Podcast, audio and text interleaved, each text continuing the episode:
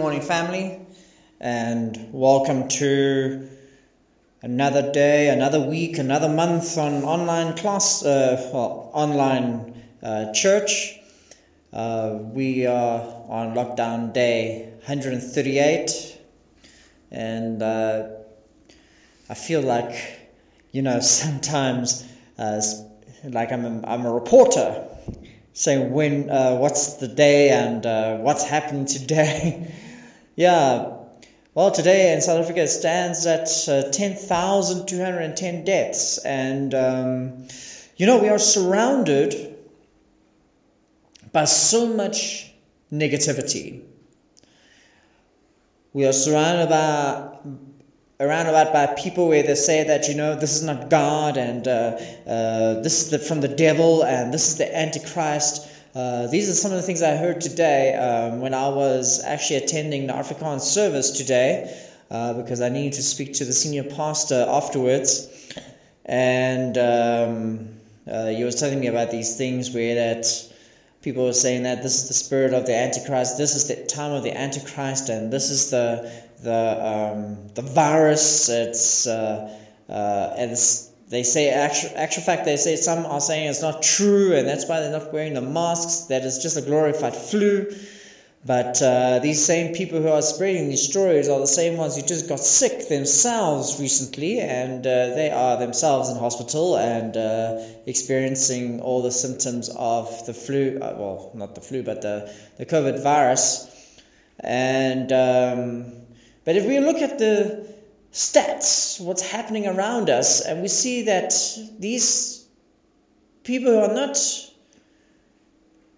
uh, um, taking what is happening seriously around us are the same ones who are infecting the people around, and that's why we are experiencing such a high peak in deaths as well as infections because of that.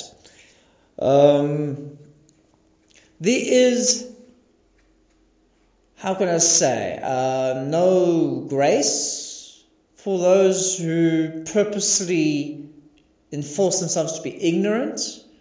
The Word of God says that my people die because of lack of knowledge. But I think people die also because they don't want to be knowledgeable of such things, they just want to be ignorant. But this is just a side note, I'm just talking about, we are digressing from the purpose of this lesson. Today we are in part four of our lesson seven. and uh, what is the lesson seven? Is behave like a Christian. And um, I feel as if we need to dwell a little bit more on this topic because we are surrounded by people who, com- who profess themselves to be Christians, and maybe we are guilty that, of that as well, and they are not behaving like a Christian. I mean, for instance, like this, where that the people are saying that this is just glorified fluid, that is not real, is not true, are not behaving like Christians. They're not behaving like Christians. They're not taking the precautions neither are they following the rules of, of the country as well as what is what we are required to follow. And uh, this follows this falls under the standards of what it means to be a Christian, and we're, we're going to cover that just now. But if you would like to turn with me to Matthew chapter 7, verse 16 to 17. Matthew chapter 7, verse 16 to 17. And the objective of this lesson is this that we are going to encourage new Christians to develop attitudes and actions that is consistent with God's standards that is found in His Word.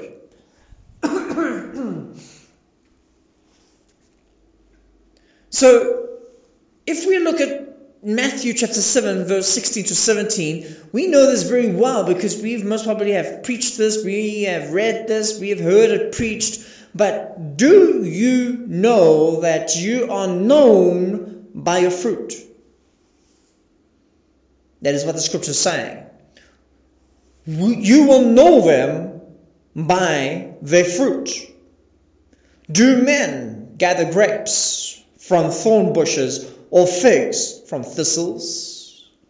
And then Jesus says, Even so, every good tree bears good fruit, but a bad tree bears bad fruit.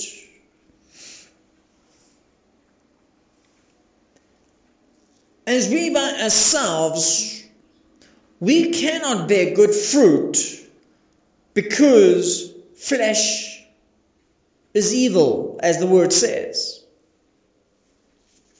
We can try and do good deeds, but it's not by our deeds that we are saved. Now there's our deeds that gets us into heaven. But the Lord says that when the Spirit comes upon you, and the Word continues to say that the Word, when you read the Word and you pray and you you uh, receive the Holy Spirit, the Spirit brings a change. You are you become a new creation, a new man, and you leave the old. The old will pass away.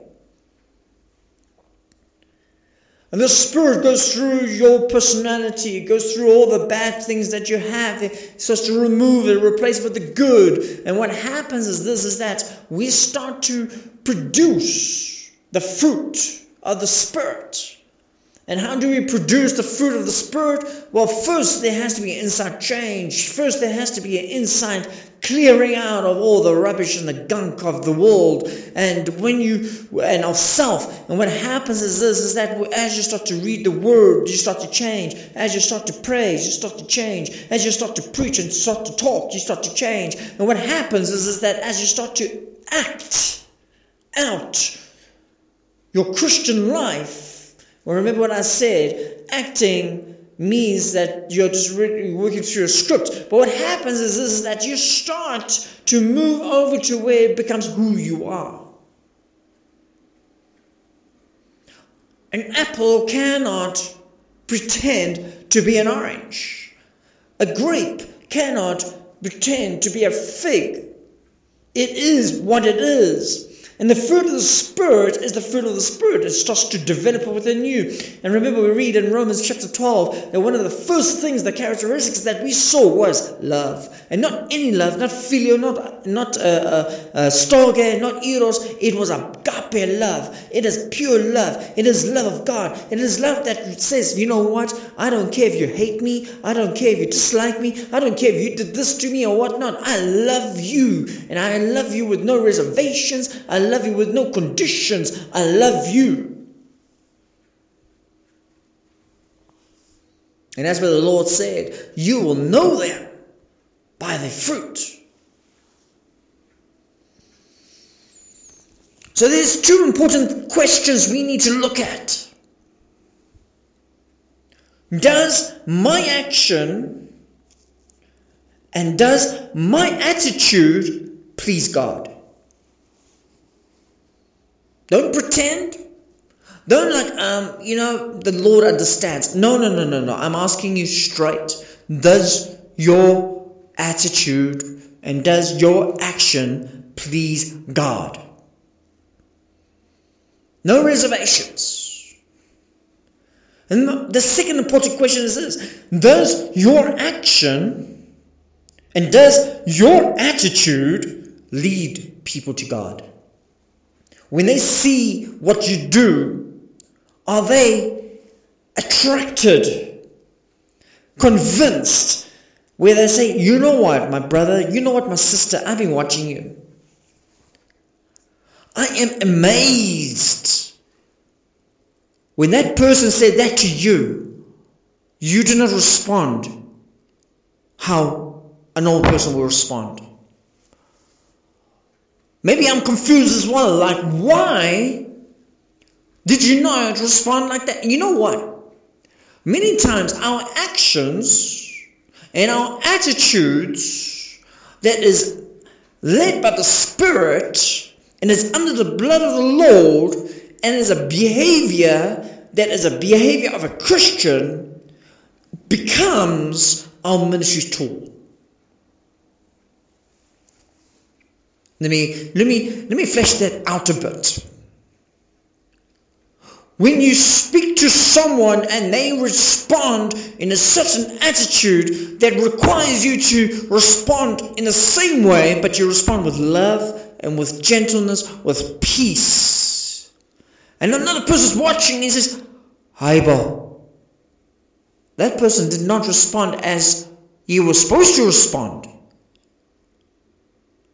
No, maybe this is one once off. And then you'll continue watching you. And when someone treats you the same way, uh, badly and all that, but you respond with love, with peace, and your actions are totally different from how it's supposed to be in a normal world, they will come up to you and say, My brother, my sister, how is it that you have such love and such peace? And such kindness when you should have taken revenge on that person. And that's where you can look at that person and say, Because I am a Christian. I'm behaving like a Christian. I'm not acting like a Christian. I am behaving like a Christian Christian because I am a Christian. Because I am following my Lord Savior, Jesus Christ, who died for my sins. You see what happens? You get a chance to minister, you get a chance to evangelize, you get a chance to lead someone else to the Lord. Amen. So, does your action or your attitude lead people to God? And if you have said no and no to both of these, then I'm sorry, my brother and sister, you're to have to change your attitude. You're to have to change your action because why? You're not behaving like a Christian. All the things we have done so far, the lesson 1, 2, 3, 4, 5, and 6, up to coming to lesson 7, you have now come to a point where you should be behaving like a Christian. Will not be able to get past this lesson until you there's a change in your life. Remember this also about the Bible. The Bible is the Word of God. How do we know how to behave like a Christian? We read the Bible. It becomes our infallible rule of faith and conduct.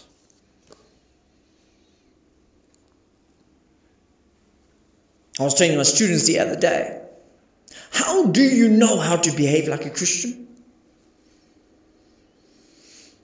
Do you watch your pastor and you do what he does? Do you have some form of role model in your life that you look up to and that if he sneezes this way, then you follow suit because that's how a pastor should sneeze? Do you have that little limp they walk when as if they are bouncing along and you follow suit because maybe that's how a pastor should walk, maybe that's how a Christian should walk. You see how the person talks and then you follow suit and you you copy what he says and how he says it and the, the hairstyle and all that is is that how you believe a Christian should behave because you're watching other people how they behave? The Bible says that man will always let you down. In Psalms chapter 118, verse 8, it says, Do not put your faith in man, because he will always let you down. Rather, put your faith in God. To behave like a Christian, we have a manual. We have a book of instructions that tells us how to behave like a Christian. Hmm? It's called the Bible. So, in our, our uh, notes on page one of lesson seven, we can see there are about five question, questions. What should a Christian do if society, all right, requires behavior contrary to biblical standards of conduct? What happens if you are a secretary or some form of worker and you're a Christian and your boss tells you, tell the person who's looking for me, I'm not in. Hmm? What if you are a salesman? A person who's selling some product and you know that the, the, the product is defective.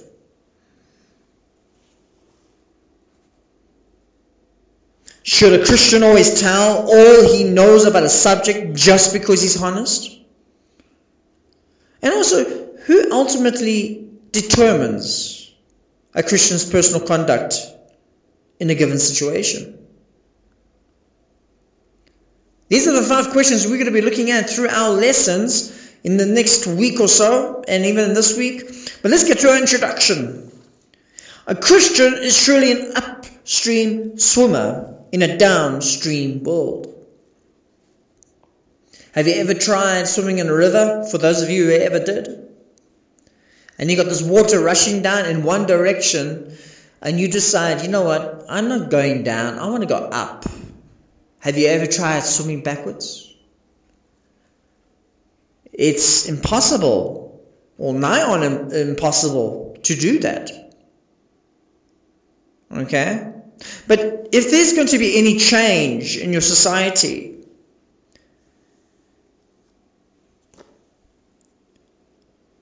it must begin in the lives of those who claim to be Christians, who claim to know Christ. You want to change in your community, it begins with you. You know what Jesus said? We need to be the salt we need to be the light in this world. And right now, the light is not shining all that bright in the church of today.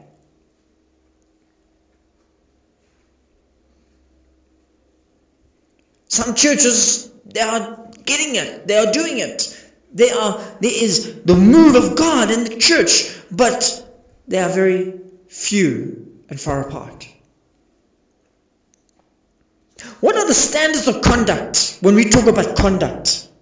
The world should be able to identify, all right?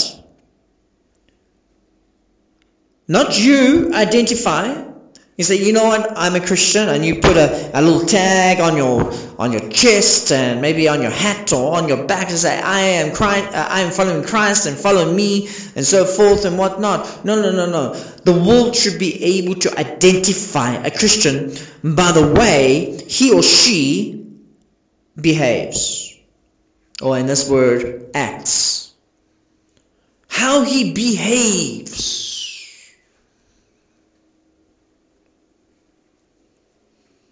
you behave like a Christian, and they'll know that you are a Christian. Because why? A profession of faith is not enough. You can't say, you know, I'm a Christian, I follow Christ, and more that, and so forth, and then your actions do not align with what you're saying, therefore you're lying.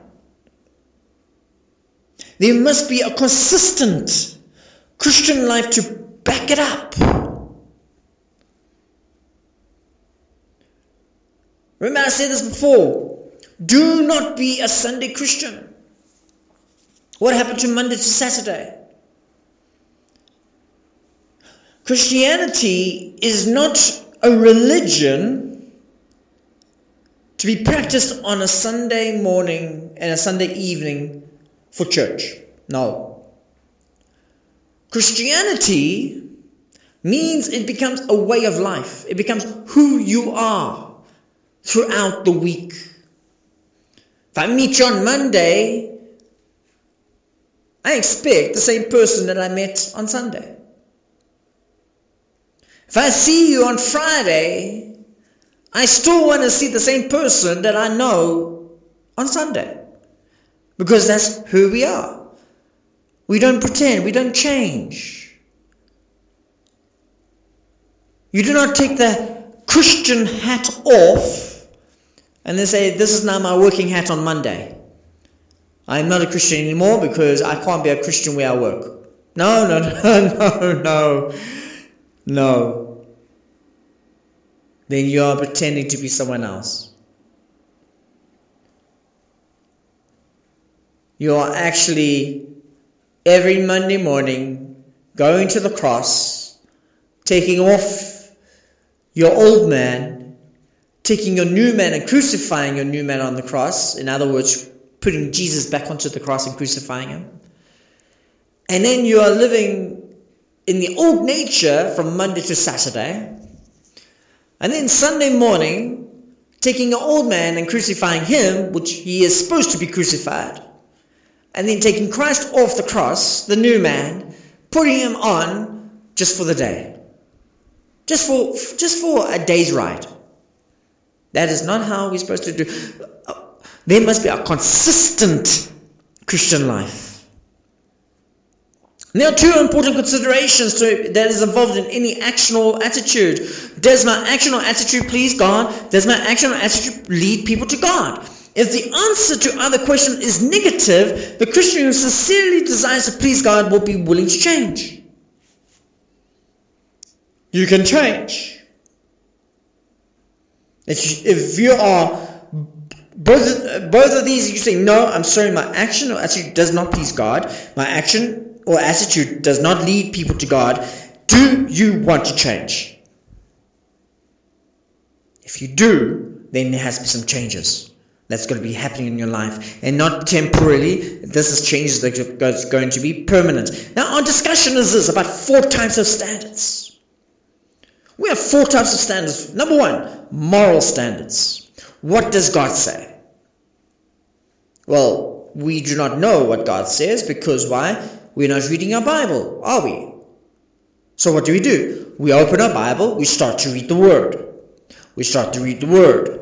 We take the word, the scriptures that we have read, we go into prayer, and we take the scriptures and we apply it in our prayer. Lord, help us. I, I read you in the word, it says, Blessed is he who is poor in spirit, for they shall. Lord, I want to be poor in spirit. Help me to be poor in spirit. Lord, lead me to be poor in spirit. Lord, it says here about peacemakers. Oh, praise the Lord. I want to be a peacemaker. Oh, Lord, guide me to be peacemakers. You know what I'm reading? I'm reading the Beatitudes. And then if you go somewhere else where it says that, Lord, it says here in Romans chapter 12, around by verse 9, it says, I need to have agape love. Oh Lord, you know that I do not love people that easily. I pray that you change my heart. Oh Jesus, change my heart. I pray that you in you input into me, infuse into me the fruit of the love, Lord, the fruit of the Spirit. That this love, Lord, of that person that said something like that to me the other day, I was so upset and so angry. I said bad words. I said wrong words. Oh, Father God, I cursed that person. Lord, forgive me for this, Lord Jesus. And I pray that you bring change so I can ask that person to forgive me because the Word of God says that if you uh, uh, um, if you bring your sacrifice to the altar and there's someone who has aught against you, leave your sacrifice, go make a right, come back and then give your sacrifice. Oh, praise the Lord. You see what we're doing? We're taking the scriptures, we're taking the word, we are actually fulfilling the moral standard. What does God say?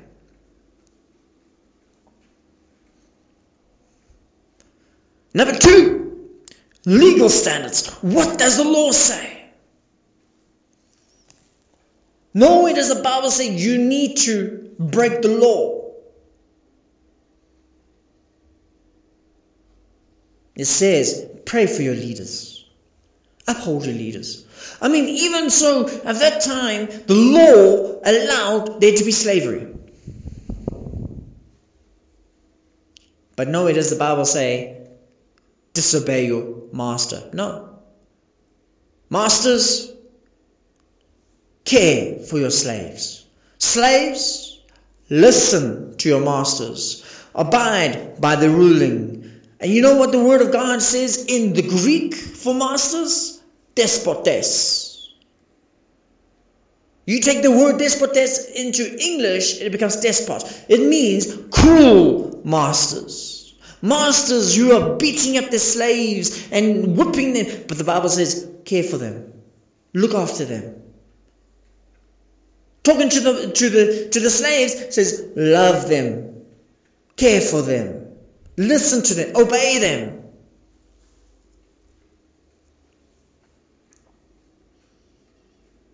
So we have the legal standard. What does the law say? Cultural standards. What does society say? What does our culture say? I'm a Zulu, so the Zulu culture does not agree with this Christian uh, uh, uh, uh, thing and all that, and therefore it overrules God. No, the Bible does not say that.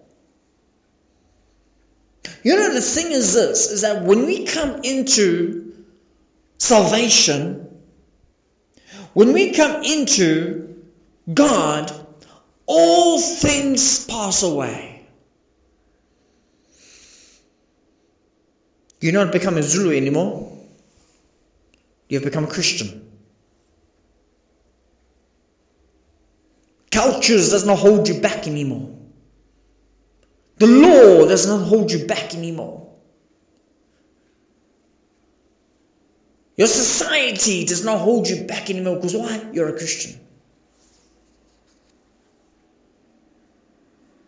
A law abiding Christian. Personal standards what do I say?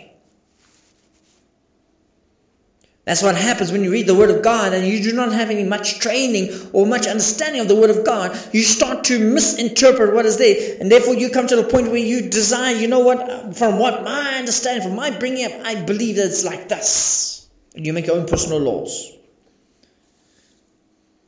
But remember, while all these things have a bearing on Christians' conduct, the first and foremost consideration is this God's standard, moral standards.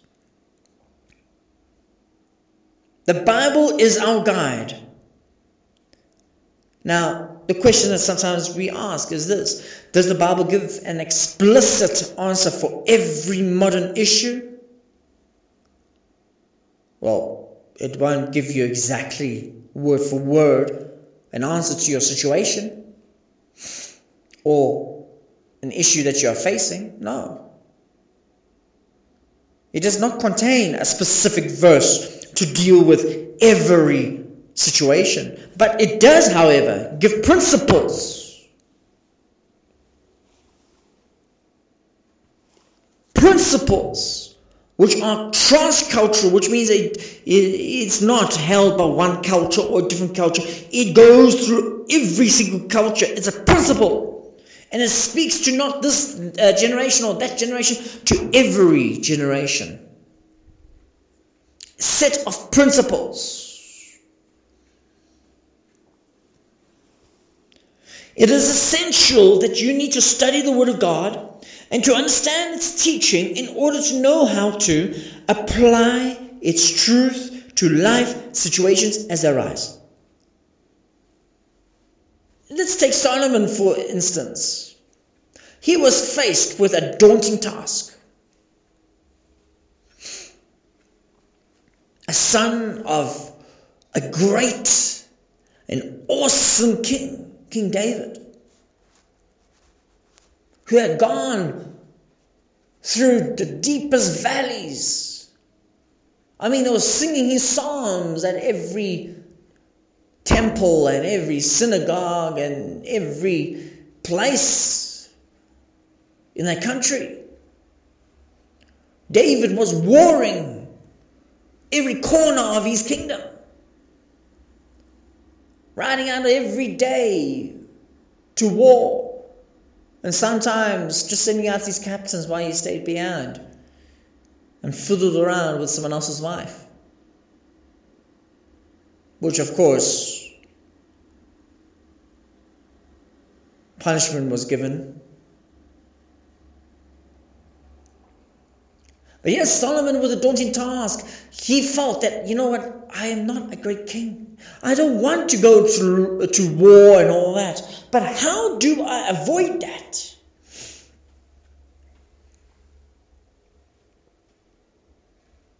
Then one night he's woken up from sleep. God comes to him and says, Solomon, how is your how is the God of your father? I helped him to conquer. I helped him to get what you have.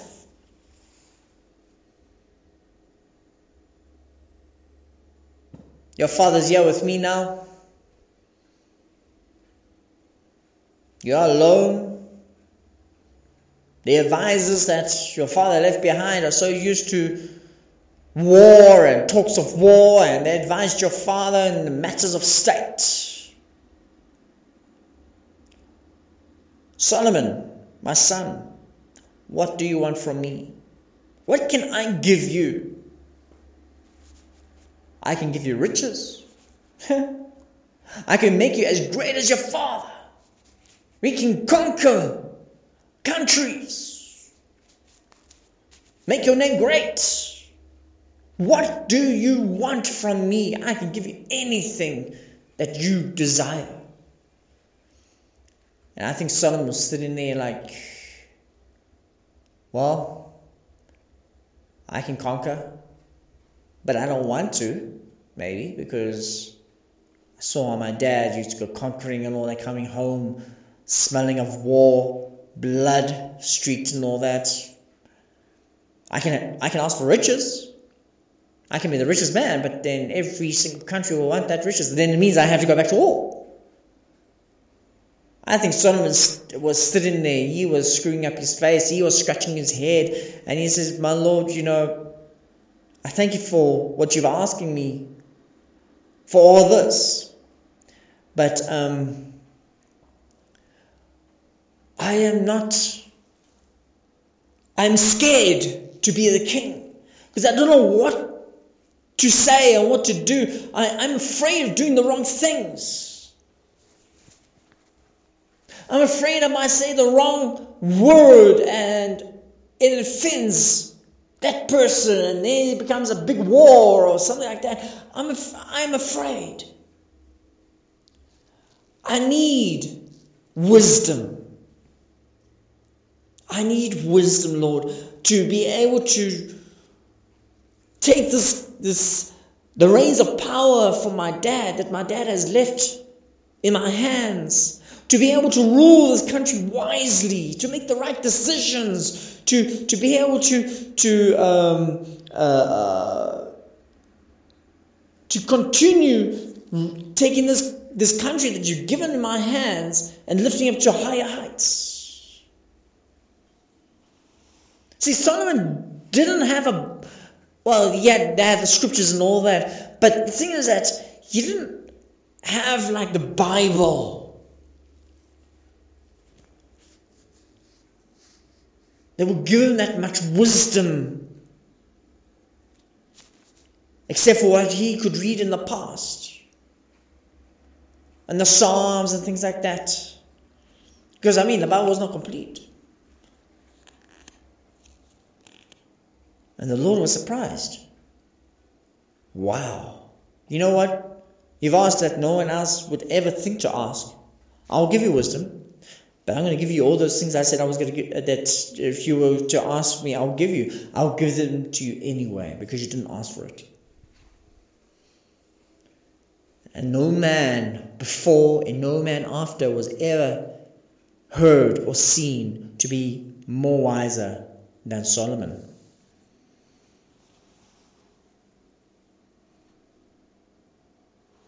So, the Bible is our guide. You want to get wisdom? Read the Word of God. Spend time in it.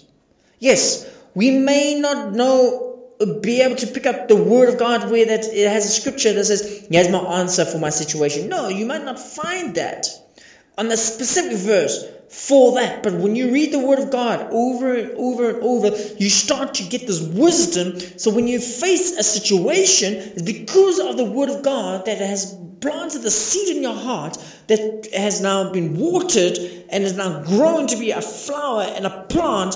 When you have to handle a situation, you handle it with wisdom because it is grounded in the Word. So as we study the Bible and get to know the ways of God, the Word becomes a mirror revealing our weaknesses and inadequacies. Inadequacies. We read the Word of God and we say, My Lord, I just read this Word and I realized that I have a form of greediness in my life. Lord, help me to get rid of this greediness. Lord, I read the Word of God and I realized that these little fibs and uh, these little bluffs and little lies that I call white lies are actually lies. And that it actually is birthed by the devil. What I mean by that is that he is the father of lies. Lord, I don't want to lie anymore. Because the word says spirit and truth. And Lord, I don't have spirit and truth. I have spirit and lies. And the word of God says the spirit cannot dwell in a place that is not conducive to his presence. So we need to change ourselves. We need to remove the lying spirit from our from our lives and restore it into our, our spirits, the truth. That every word that we speak out is truth. That's why the word of God says, Do not swear by the earth, or anything on the earth, or under the earth, or above the earth. Do not swear by the, the heavens. Let your yea be yea and your neighbor nay. You don't need to go into details and I believe me, I am telling you the truth. I swear by upon no, the word of God says you do not swear. So, what happens as you read the Word of God, it starts to reveal to you the things you need to change in your life. Then you come to the challenge of growing into the new image that we find in the Bible, the image of God. You see, that's what happens, is that's the challenge.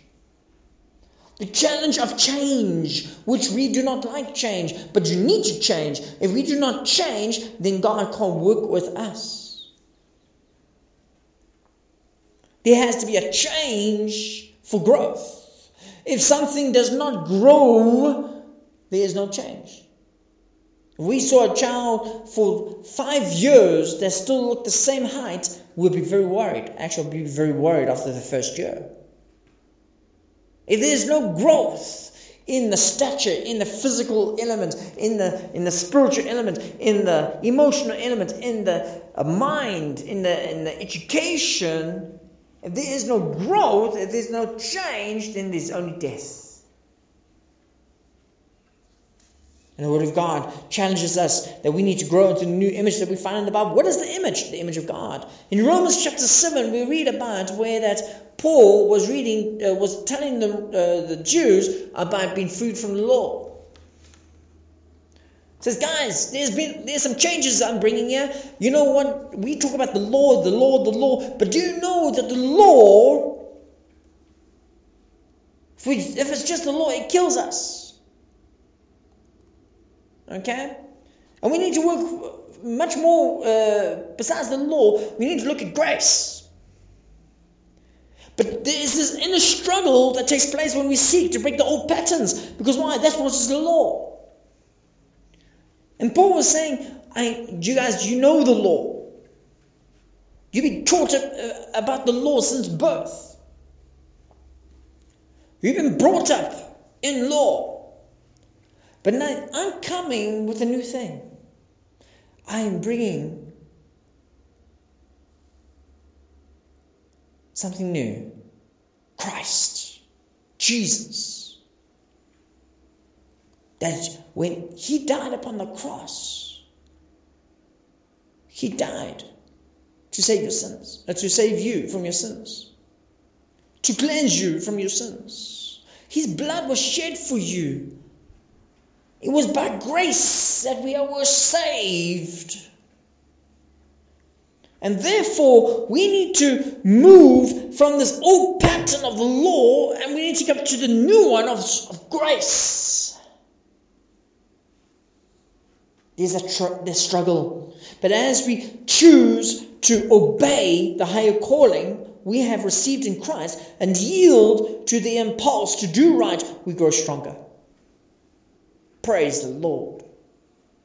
James says it this way if you know what is right and you don't do it, it's a sin. Amen? If you know what is right, if you know, well, the law says I must do this and this and this, and I don't do it, You have just sinned, my brother. You have just sinned, my sister. You drive on the, the left side, the right side of the road, on the wrong side of the road, and you know that it's wrong to do it, but you don't care. Uh, you know, if no one knows, it will not hurt them. Isn't that a saying that you know very well? What no one knows will not hurt them. While the Bible says, You are sinning, my brother, you are sinning, my sister. What is done in the secret, what is done in the darkness, will be brought to the light.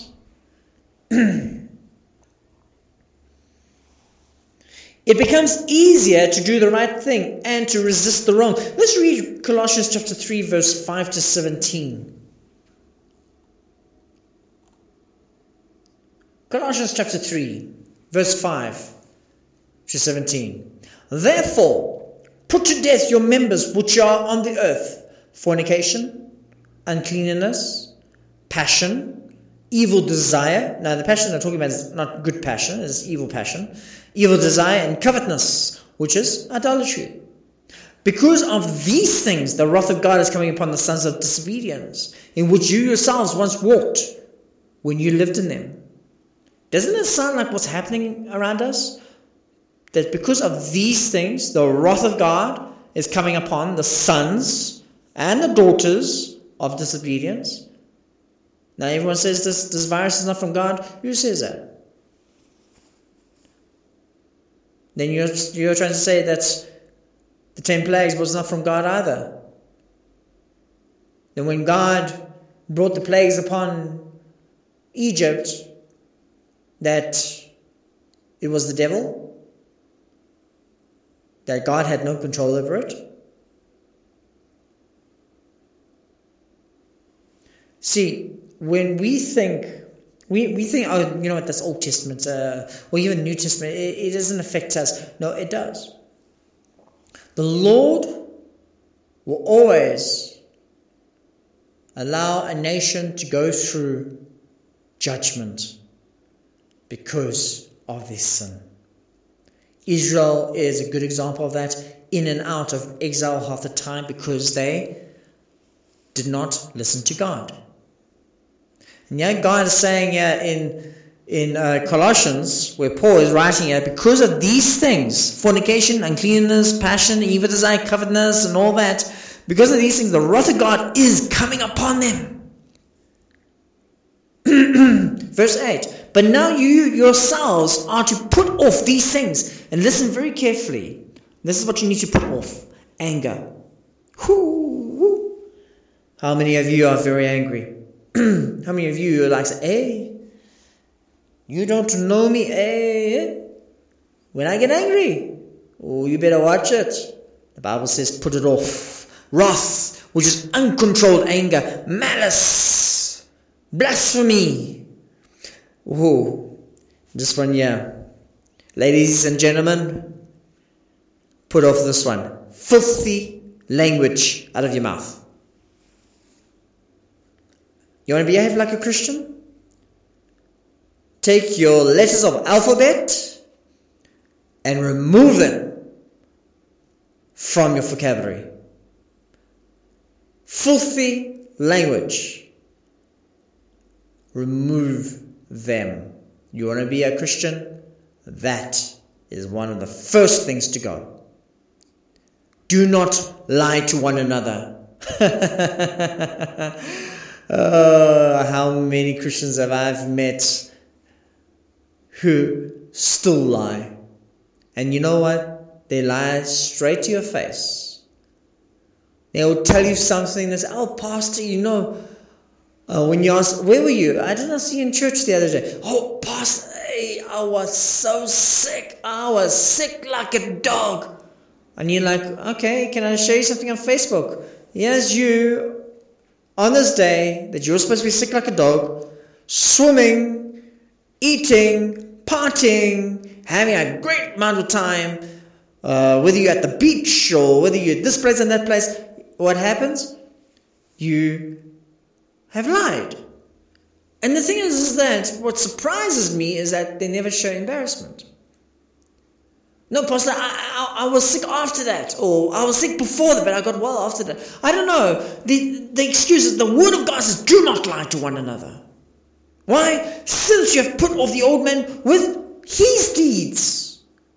What deeds is the old man? The old man was angry. The old man had wrath. The old man backstabbed. The old man uh, swore at people. The old man gossiped and slandered and had malice. The, uh, the old man um, had revenge and uh, he blasphemed and he's, he had filthy language and he also lied all the time. The word of God says, put him off. When you've put him off, put on the new man who is renewed in knowledge according to the image of who? Him. Who's him? God. Who created him? Who's him? You. God created you. Where there's neither Greek nor Jew. You know what? If you're a Zulu, Sotho, Tswana, whatnot, of black and white and green and orange, the Word of God says there is none of that. Behave like a Christian? Well, you don't have color, my brother. You don't have color, my sister. You're a Christian. We are the same. Whether you are South African, whether you are uh, Zimbabwean, whether you are uh, uh, Zambian, it doesn't matter because the Word of God says when you're a Christian, all culture, all lines, all divisions, all color disappears. You are not a Greek nor Jew, neither you're circumcised or non uh, uncircumcised, whether you are a barbarian or Scythian, whether you are a slave nor free, which means whether you're the poorest, poorest, the poorest of the person, or the richest man in the world, the Word of God says Christ is all and in all. There is no differences, there is no separation. Therefore, as the elect of God, holy and beloved, what do you do? Put on tender mercies. What do you do? You have kindness. What do you do? You have humility. You have meekness. You have long suffering. And what do you do? Bearing with one another, forgiving one another.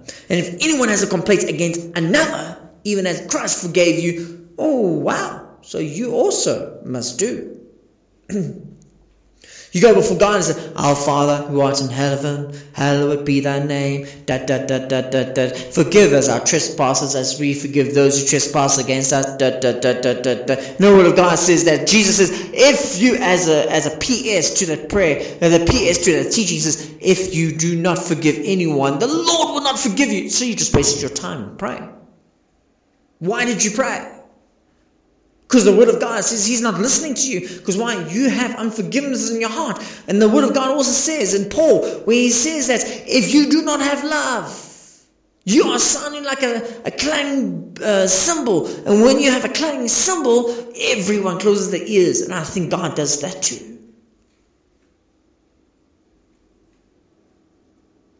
But above all these things, and again Paul says, put on love, which is the bond of perfection. And let the peace of God rule in your hearts. To which also you're called in what body? One body. Not many bodies. Ish, you know what? I'm Lungu, I'm in one body. You know what? You're Zulu, you're in another body. Eh, hey, you are Indian, you are another body. No, the word of God says we are one body, which means we are together. You think you're going to get to heaven and there's going to be separations? Come, my people, we're going to our mansions. We've got the whites over here, we've got the blacks. No, my brother and sister, we are together. There is no racism. So why are you doing it here on earth? The church is one church. The church is one body. We are together. There is no division. You want to be a Christian? Behave like one. Behave like one. There is no political separation. There is no uh, Christian separation. There is no uh, um, uh, color separation. There is no ethnic separation. There is no community separation. We are one body. And the Word of God says, and be thankful. I, I like how it ended there. To which you'll also be called in one body and be thankful. Let the word of God dwell in you richly in all wisdom, teaching, admonishing one another in psalms, hymns, and spiritual songs, singing with grace in your hearts to the Lord. And whatever you do in word, whatever you do in deed, what do you do? You do all in the name of Lord Jesus Christ, giving thanks to God the Father through Jesus.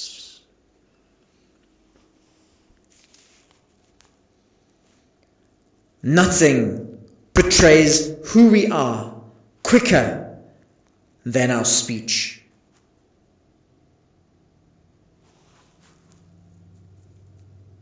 Do I hear amen?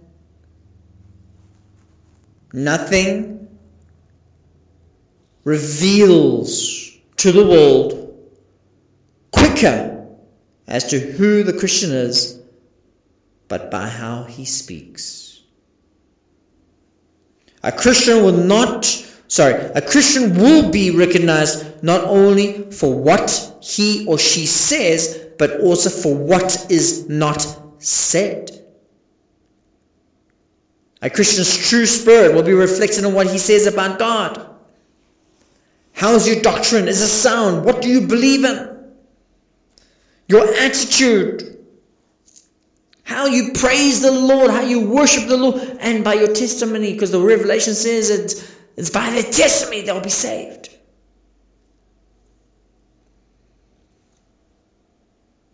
A Christian's true spirit will be reflected in what he says about others. Do you have a good report? Do you show kindness? Do you have a honest appreciation or are we fighting to see who's number one? And we don't care who we step on to get to that position. That's wrong. A Christian will be recognized. His true spirit will be reflected in what he says about his, himself. Is he boastful? Is he demanding? Is he self centered? Is it all about himself?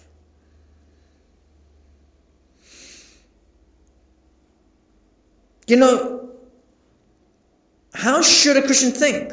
The human mind is like a computer. All right? I don't know how many times people have said, My computer did this and this and this and this. And I said, Well, what did you do? No, it wasn't me, it was my computer. I said, No, what did you do? You're the user. The computer can only do what the user tells them to do.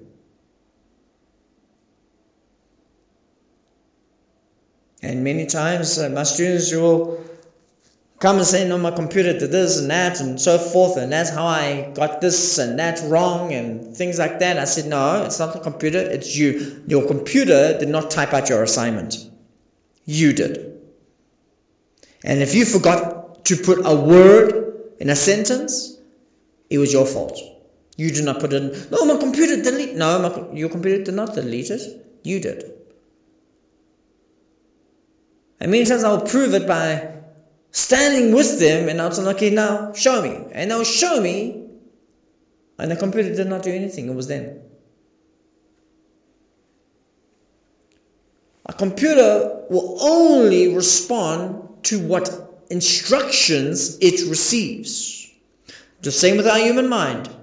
All right? Garbage in, garbage out. If you feed, feed it faulty data, if you feed it rubbish, you feed it with porn, We feed it with, with uh, uh, with movies with a lot of swearing in it and with a lot of sex scenes and all that, guess what, my brother and sister? That's the garbage that's going to be coming out of your mouth. That's the garbage that's going to be coming out of your hands. That's what the things you're going to be doing and acting. Garbage in, garbage out. All right? What we feed our minds is reflected in our words. It is reflected in what we do, our deeds, and also our attitudes. That's why it is important to read the Bible regularly attend your church faithfully or even receive this, uh, um, this uh, uh, audio clip regularly so that you can listen to the word, so it can feed your soul and your spirit, so that you get to understand the word a bit more. And what happens, you, t- you will grow and grow and grow and meditate on the spiritual things continually. So, our conclusion today is this to remember then all our conduct, learning about behavior and how to be a Christian, is this that the Holy Spirit has come to help us. He's come to assist us. He has come to, to develop in us, to lead us, to, to teach us in all aspects, in all areas of our spiritual growth. Let that be a lesson. Let that not, not be forgotten.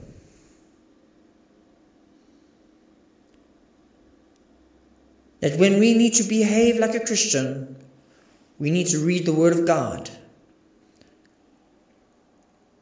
We need to fill our spirits, our hearts, our souls, our minds with the Word of God so we can grow. So when a situation we are faced that requires, that sometimes automatically requires a humanistic response, you will respond as Jesus did.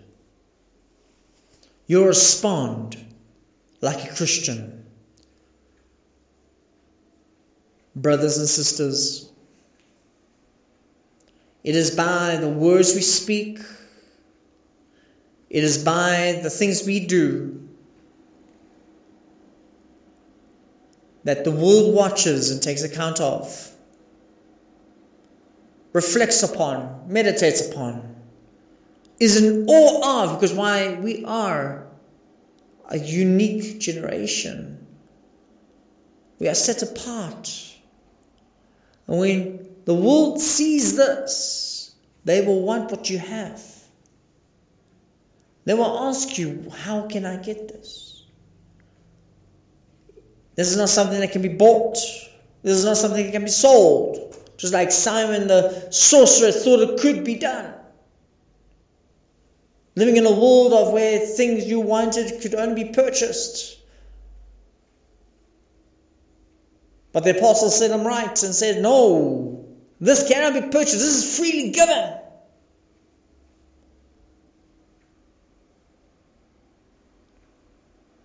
And you have that opportunity to lead people to Christ. You have that opportunity to, to say, well, if you want what I have, it's because I am a Christian. And I'm not acting like one. I'm not pretending to be one. I truly am. Because I have the behavior of a Christian. I have the fruit of the Spirit. I have done away with the old man with all his deeds and I've taken upon the new man with love as the bond of perfection.